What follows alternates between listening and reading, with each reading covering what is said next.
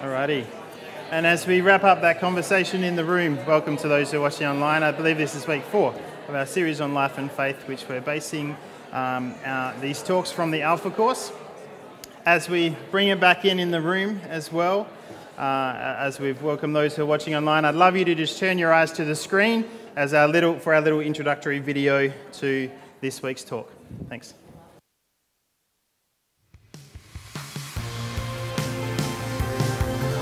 Uh, um, I have no idea. Why did Jesus die? Jesus, Jesus, I should really know this. Big question for early in the morning, isn't it? Jesus died for people, other people. He's saving us. Was it Pontius Pilate probably got a bit jealous of Jesus getting all the birds? So We all die. People die for different reasons. Uh, to, well, it, I think it was supposed to be like for our sins, wasn't it? Jesus died because people didn't agree with him. Well, probably fear is why he died more than anything else. Didn't he like sacrifice himself on the cross? So, it's his choice. Jesus died because of people's beliefs. That's up for discussion. Everybody dies. No one lives forever. So uh, Aaron likes to joke about me taking up my cross. Um, this, of course, is a cross and the symbol of uh, the Christian faith. Uh, it's really the, it's like the logo of Christianity, right? The cross is so central to the Christian faith. Um, about a third of the Gospels, the accounts of Jesus' life, are actually about the death of Jesus. Um, and, and much of the New Testament is, is spent explaining why he died. Why did he have to die? Why was it so important? Um, I used to wonder how the death of Jesus on uh, a cross, a Roman execution stake, could, could have a direct impact on, uh, on, on me. Like uh, many Christians around me seem to believe that it could have a direct impact on me and on them. Um, but no one had ever explained to me why Jesus dying on the cross could uh, have a direct impact on me and you. Um, once I understood that, everything changed for me. Once I understood the reason for the cross, everything changed. Why did Jesus die? Put simply, the reason Jesus died is because he loves you. Because he loves you. There's a verse in the New Testament where Paul says, The Son of God, that is Jesus, loved me and gave himself for me. And so, this is the message. You are loved. That's the message at the heart of the New Testament. That's the message at the heart of, of this universe, really. Um, if you had been the only person in the world, Jesus would have died for you. It's actually as personal as that.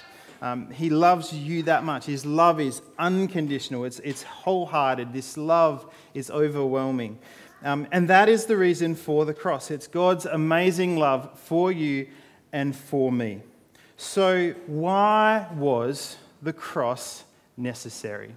That's what I want to talk a little bit about today. What was the problem? What is the problem?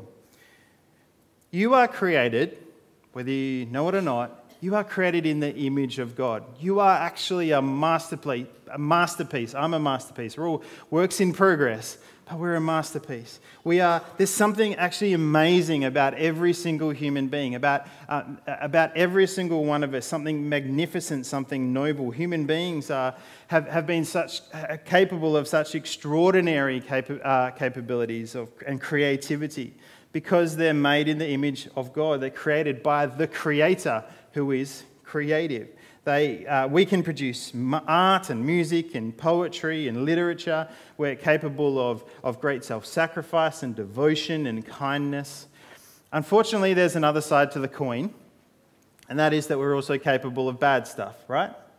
Uh, you only have to open the newspaper or a newsfeed on your phone in the morning to see there's some terrible things going around in the world, going on in the world. Um, there's evil going on everywhere, uh, but the world is more complex than just saying, oh, well, that's because these people are bad and these people are good, and the bad is stuff is because of them. It's much more mixed than that. Right? People who are actually capable of, of great love and great devotion and kindness can also do some bad stuff. I know I've done some, some bad stuff in my life, some stuff in my life that I deeply regret. I've hurt people. I've even hurt people that I love. If I'm really honest, I've hurt people that I love in the last seven days because that's that nature within us that, that creeps up. The way the New Testament puts it is like this this should be on the screen. All have sinned, all have sinned, and fall short of the glory of God. Now, when you read that word sin, I don't know about you, but there, there might be certain connotations, like, okay, it's kind of this religious guilt from doing something wrong, or maybe you think of luxury chocolate and ice cream. There was actually a, a, a advert for ice cream that used the slogan, "It's so good, it's sinful." right? The, the, phrase, this is sinful, has sometimes become like synonymous with something enjoyable. But is, is that what it is? Well, sin in the Bible is actually much more profound and relevant to you and I today than, than this kind of, oh, you know, doing something wrong I should be, feel bad about. Um, we're not talking about accidental mistakes or too much chocolate, but our seemingly natural inclination to mess things up. Things like promises and, and relationships, things that, and people that we care about, and even our own well being. Um, now, we might look around at others and start thinking, well, you know, compared with some people, I'm not really that bad. Um, but this verse that is from Paul says, All have sinned and fall short of what? The glory of God. Now, that glory is talking about Jesus. Jesus uh, was the glory of God was revealed in Jesus. So, compared to him, this is the truth. We fall short. Compared to the glory of God in Jesus, we fall short. Now, as you think about that, you might say, okay, so we're all in the same boat. What's the big deal? We're all in this together, we all fall short. The problem is that there are consequences to the things that we do wrong. There are consequences to sin. We know this in our heart. And the New Testament describes the impact of sin in a few different ways. What I want to do is highlight them today. These are the problems of sin to help understand well, what, what, uh, what is this problem? Four words, and four words starting with P to make it in, uh, easier to remember. First, there's the pollution of sin. Now, we all know that pollution uh, in, uh, across our planet is a problem, the pollution of the earth. Uh, but Jesus said it's also possible to pollute your life. It's possible for your heart to become polluted. The things that we do wrong, this is the effect that it has. It spoils our lives, it's, it poisons our relationships, it poisons our relationship with God and with other people. So that's the pollution of sin. Secondly, it can be addictive. And this is the power of sin. Now, Jesus said, uh, Whoever sins is a slave to sin. I really resonate with what Paul said, where he said, I, I, What I want to do, I don't do, and what I don't want to do, I do. There's this like war inside me, and it's, it's, it's a battle. It, sin can have this enormous power over us. Um, now, of course, there's, there's things like heroin and other hard drugs where, um, taken over a period of time, they can become addictive. But it's not just hard drugs like that, it's things like even bad temper we can become ad- addicted to. We can become addicted to pride and selfishness and, and slander and sexual immorality. Um, this, sla- this is the slavery that Jesus spoke about that has a destructive power uh, over our lives. That's the pollution and the power. There's also then the penalty of sin. Now, if you think about it, we live in a world that cries out for justice. And it's not because we're really mean people, but because love and justice are not opposed. If you hear in the news about a child who was hurt or abducted or something like that, or if you hear about an, an elderly person who was robbed in their home or, or, or, or, um, or injured by someone purposefully, uh, we want justice. We want the person who did that crime to be punished because we believe that there should be justice. We should believe there should be punishment for sin. The thing is, it's just much easier uh, to look at someone else's and believe that should be punished, but it's our sin as well. Often um, I have different standards for other people in comparison to myself. Oh, they should, you know, have justice for what they did wrong, but then not for me. Um, just as a bit of a silly example, I'll say to Micah, my son, who's just over three years old, uh, Micah, you need to ask before you leave the table at dinner time while I'm on the couch having retreated from the dinner table. Um, or I'll say to him, uh, No, Micah, it's not an ice cream night tonight, as I'm sitting on the couch eating a bowl of ice cream. And then I tell him it's porridge um, to not get in trouble. Um, those are trivial, trivial examples, uh, obviously, but it can, be, it can be far easier, right, to look at others, to condemn, rather than to look inward. Paul said it this way You therefore have no excuse when you pass judgment on someone else. For at whatever point you judge the other, you are condemning yourself, because you who pass judgment do the same things. All have sinned, fall short of the glory of God. Finally, the things that we do wrong create a barrier. Uh, it's like when you fall out with someone and you can't look them in the eye, there's this separation that's happened in the relationship. Um, and this is the partition the partition that sin creates, the breakdown of a relationship, not just with God, although that's true as well, but with all of our relationships. This is the effect, the problem that sin creates pollution, power, penalty, and partition. And so that's the bad news. That's the, the, the bad news of the world in which we live. Maybe for you, you've just learnt to live with that. You're going, you know what? Can't change. What's reality? I'll just live with that. Even if you're a Christian and have been walking with Jesus for some time, maybe you feel that, you know, if you just manage it, if you just try hard enough, the, the problem is bearable. It's, it's okay. It's not what you would like, but it's, it's just, you just live with it. But if you really think about it, if we really think about this this morning, I think we'd all say we wish there was a solution, that there's a way for this to change. So the question is what's the good news? Well, first and foremost, it's that God loves you. And that's not a simplistic answer, that's the foundation, the primary bit of the gospel. That God loves you. He came to earth in the person of his son to do something about this problem, to die for you and to die for me. And this is where the cross comes in. The Apostle Peter uh, put it like this He himself, that is Jesus, bore our sins in his body on the tree. That means on the cross. By his wounds, you have been healed. So, this has been described as the self substitution of God. That, that God substituted himself, put himself in your place, in my place. So, what, is, what does that really mean? If God would, be, would, would bear our sins in our place. Let me tell you a story that illustrates this. Uh, July 1941, there was a prisoner who escaped from Auschwitz.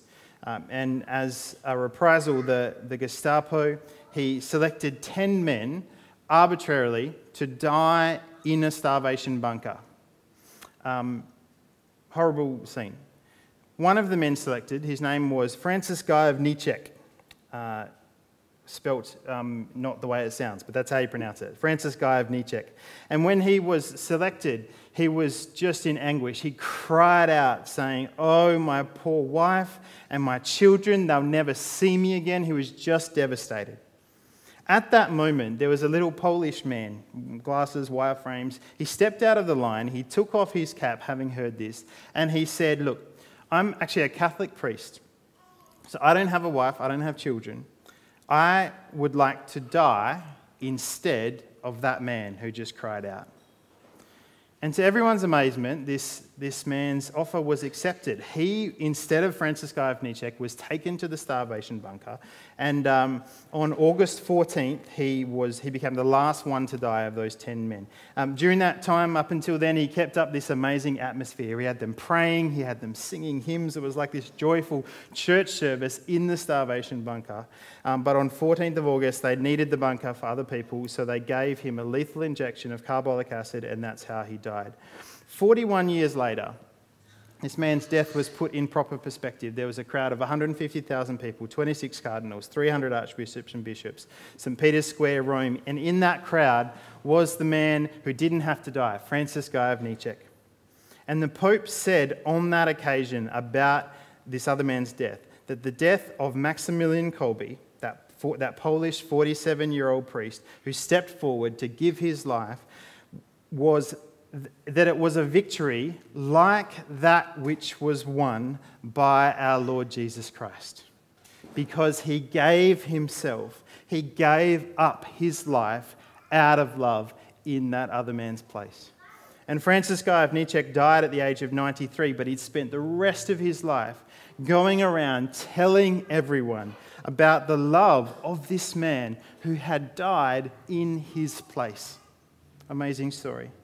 But in an even more amazing way and wonderful way, Jesus died instead of you and instead of me. The thing about crucifixion is that it was the, the height of pain and it was incredibly shameful. Um, and yet, interestingly, the New Testament never dwells on the, the manner in which Jesus died. Never dwells on the physical suffering of Jesus, the torture, the crucifixion, because other people have suffered crucifixion, other people have been tortured um, and suffered horrible deaths. What it focuses on, what the Bible focuses on, is, is what was unique about Jesus' death. It focuses on the fact that he was suffering spiritually because he was bearing on himself your guilt and my guilt. So we have this problem the pollution and the, the, the uh, partition and everything that sin creates. And we have the solution that Jesus would die in our place. But what is the result of that? When the solution comes, what, what happens? What's the result of all of this? The cross reveals our great worth to God. This is the result. We see what love is, the depth of love that would lead God Himself to that cross. We see that love by what He did. It shows us not just that He loves us, but what love is. That it's not just a feeling or a, or a word spoken where God says, I love you, I love you, but it's, it's an action. He, he, he stepped out and sacrificed Himself. It reveals the willingness of God to be near. Not just that he loves us and what love is, but that he was willing to, to come and not just sit up in the deck chair of heaven, but come to this earth to suffer with us, to suffer alongside of us, to suffer for us. And together with the resurrection, it also shows that evil has been defeated. The cross and the resurrection was not a reversal of a defeat, it was the manifestation of a victory. A victory over evil to say, evil will not have the last word in this world. What this all means for us is that those four P's, the problem of sin, the problems of sin, have been reversed by Jesus' death and his resurrection. And this is the good news. The problem is dealt with. So, firstly, if we work backwards through those first four things, the partition has been removed the barrier that has been created between you and God has been taken away. You can come home. What, what St. Paul says is that God was in Christ, reconciling himself, the, sorry, the world to himself. And that is reconciling you and me to himself. The cross was not, the cross was not God punishing some innocent third party where he got someone to put it all on. That would be barbaric. The cross was God being in Christ, reconciling me and you to himself. On the screen, you'll see a, a picture of a sculpture. This is a sculpture Charlie Mackesy did um, of the prodigal son. You may know the story. Uh, son uh, runs from home, but then returns to the arms of the father. And it's this complete embrace, this just hugging him and kissing him, saying, You're welcome back home. That's what Jesus made possible. That's reconciliation. The loving Father welcoming you and me back, hugging us, holding us me personally, I found that this reconciliation with God leads to reconciliation in all our other relationships. Not always, but it certainly has that power. Between parents and children, in friendships and in marriages, when we're reconciled to God, there's the ability so much more to be reconciled with one another. That's the partition being dealt with. But the penalty has also been paid. Jesus paid the price we simply have to accept the gift. It's such a good deal. It's not buy one, get one free. It's buy nothing, get it all free. And instead of that giving us this liberty to sin, oh, great, all my sins dealt with, now I can do what I want, quite the opposite. It, it, once the penalty is paid for, it becomes the incentive not to sin, to live differently. Have a watch of this video. I got in with the wrong crowd and I started to um, pinch cars, burgle houses, uh, become known, me and my friends become known as very high profile thieves really. I used to carry big knives, uh, the, the big knives to the smaller knives down my waist and I was the kind of person where if you pulled a knife out, I would use it. I ended up stabbing someone in the head. I ended up um, stabbing someone just missing his heart and going through the top of his shoulder, uh, the, the top of his chest and his shoulder where he dropped to the floor and so I was on the run for two attempted murders. And then I was just, when I went to prison, I had such a hatred for the system and I couldn't handle being told what to do, couldn't handle prison officers mucking me about. When I went out on association, I got to prison officer and I, uh, I stabbed them. And then this led to me going into maximum security prisons, being put on CSC to where they feed you through a hatch in a door. There's no physical contact, so they have to have riot shields and riot gear on. Um, and that was my life for a long, long time, basically. And I, I, just was going from prison to prison, prison to prison. But then I ended up going to Long Lartin in Worcestershire. And when I was in there, I ended up going in an alpha course. Never heard of an alpha course, didn't know anything. And I just remember walking in because it sent me down. I sat down on a chair and I thought, oh no, it's a Christian thing. And we'd just go there every week and I would argue. And the pastor, um, I remember he come to me. He said, right, I'm going to say a few scriptures first before we pray. And one of them was, no one's righteous, not one. We all fall short of the glory of God. And then he said the verses about Jesus and explained a bit why he died on the cross for sinners and stuff. And then he said, pray. So I started praying and I said, uh, God, I said, God, if you're real, come into my life because I hate who I am. And nothing happened. But then, as I was talking to the pastor, I started to feel this energy feeling in my stomach. And it started to raise up and raise up and raise up and raise up. And I just broke out into uncontrollable um, tears and I just sobbed. And I just, right there.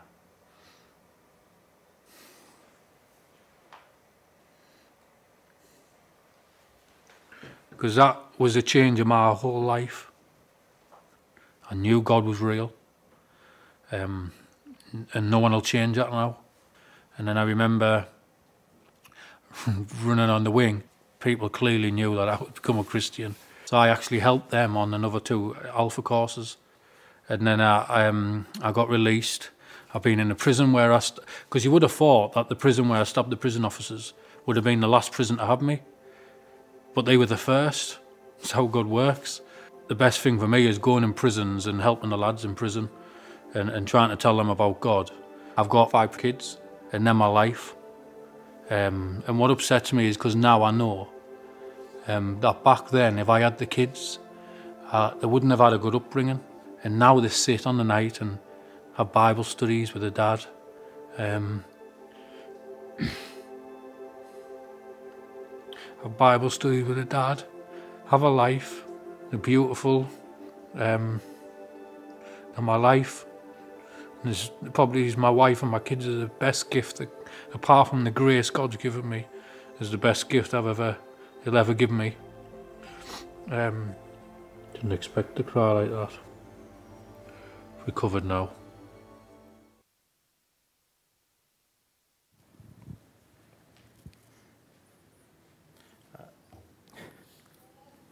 I don't know about you. I don't think I've managed to make it through that video yet without welling up. Um, I think I've watched it about 15 times now. You know, the good news is not only that the partition and the penalty of sin has been paid, but also that the power of sin has been dealt with. It was broken through the cross. Jesus says, and we sung about this before if the Son sets you free, you will be free indeed. Our addictions are broken. Now, I've found that in some areas of life that can be a quick thing, at other times it can take a long time. Uh, to use two theological terms, justification happens instantly. You're put right with God in an instant. You're made ju- righteous just like that. But sanctification, which is becoming more like Jesus, that's a lifelong process. But just because it's a lifelong process doesn't mean it's impossible. It's absolutely possible. The Son, if the Son sets you free, you will be free indeed. And finally, as John writes, the blood of Jesus cleanses us from all sin. So the pollution has also been removed, the pollution of sin. There's continual forgiveness that there's, there, this love is offered constantly. And uh, the difference this makes in our life is, is so profound because when you are forgiven, you want to forgive. You are able to forgive. When someone offends or hurts me, uh, I can so often hold a grudge. Um, a friend of mine says that is like live, letting someone live rent free in your head. Uh, and of course, that's not hurting them, that's hurting me. Someone once said, unforgiveness is like drinking poison and hoping the other person will die. But I'm, I'm, I'm finding more and more that, because this is so hard, uh, it's, it's only when I'm focused on me in that scenario that I get burdened with that grudge. When I change my focus and I look at Jesus, when I look at how he's forgiven me, uh, then, then I want to let go of the grudge. I know it's the best thing. And I become able, by His power, to forgive. More than that, though, because God's forgiven you, you also have to forgive yourself. And uh, if I'm honest, and I'm sure probably if most of you are honest, this is the hardest thing. It's so important, though, because as, as C.S. Lewis points out, refusing to forgive ourselves is like setting ourselves up as a higher tribunal than God.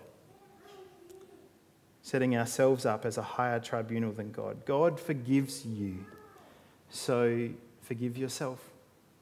So important.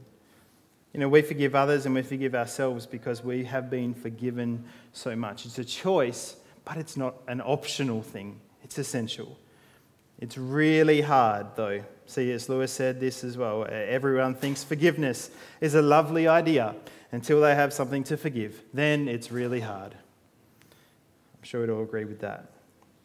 But this proverb is really, really is true that the first to apologize is the bravest, the first to forgive is the strongest, and the first to forget is the happiest. I want to finish with a story. Corrie ten Boom was an amazing uh, Dutch Christian who, uh, during the war, hid Jews from Nazis. She uh, was caught, and uh, as was her father and her sister Betsy, and they died there in the camps. But amazingly, Corrie survived. Uh, and after the war, she went around talking to other people about forgiveness. In 1947, she was speaking in a church, little church in Germany.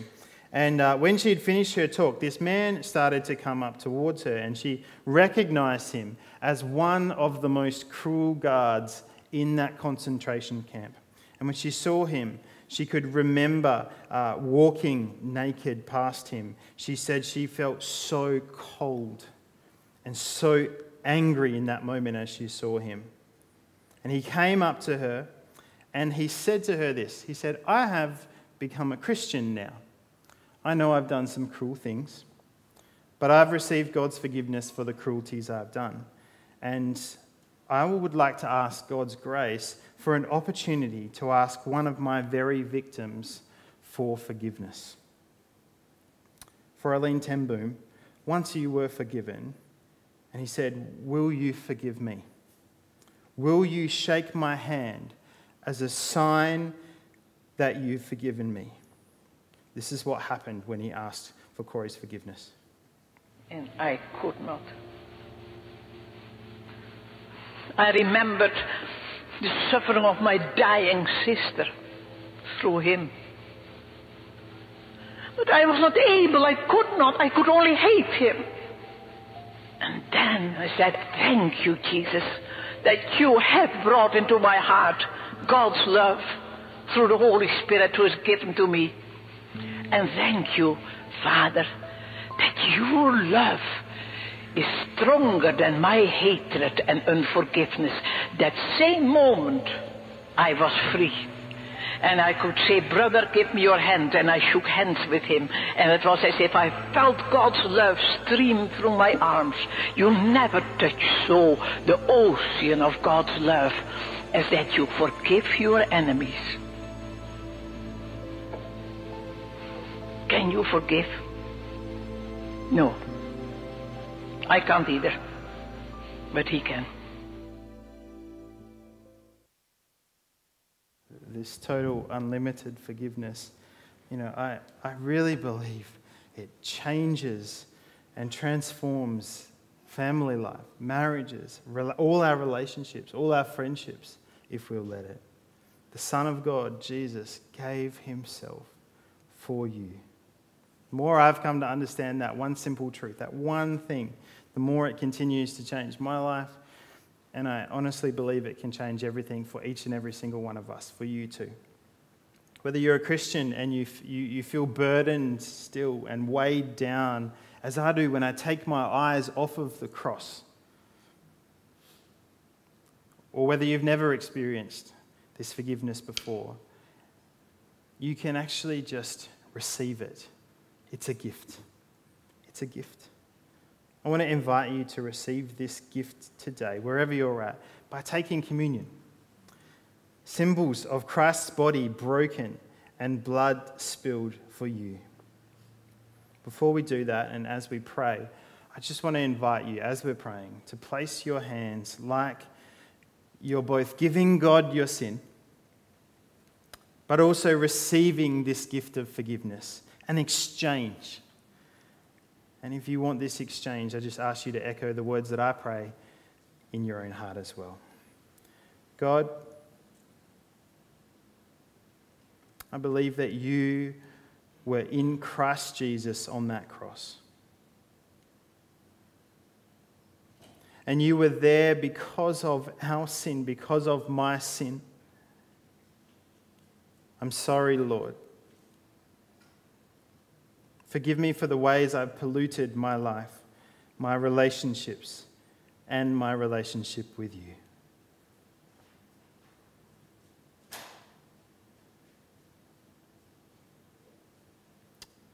I now receive your forgiveness. Thank you for your love. Thank you for making me new, making me whole.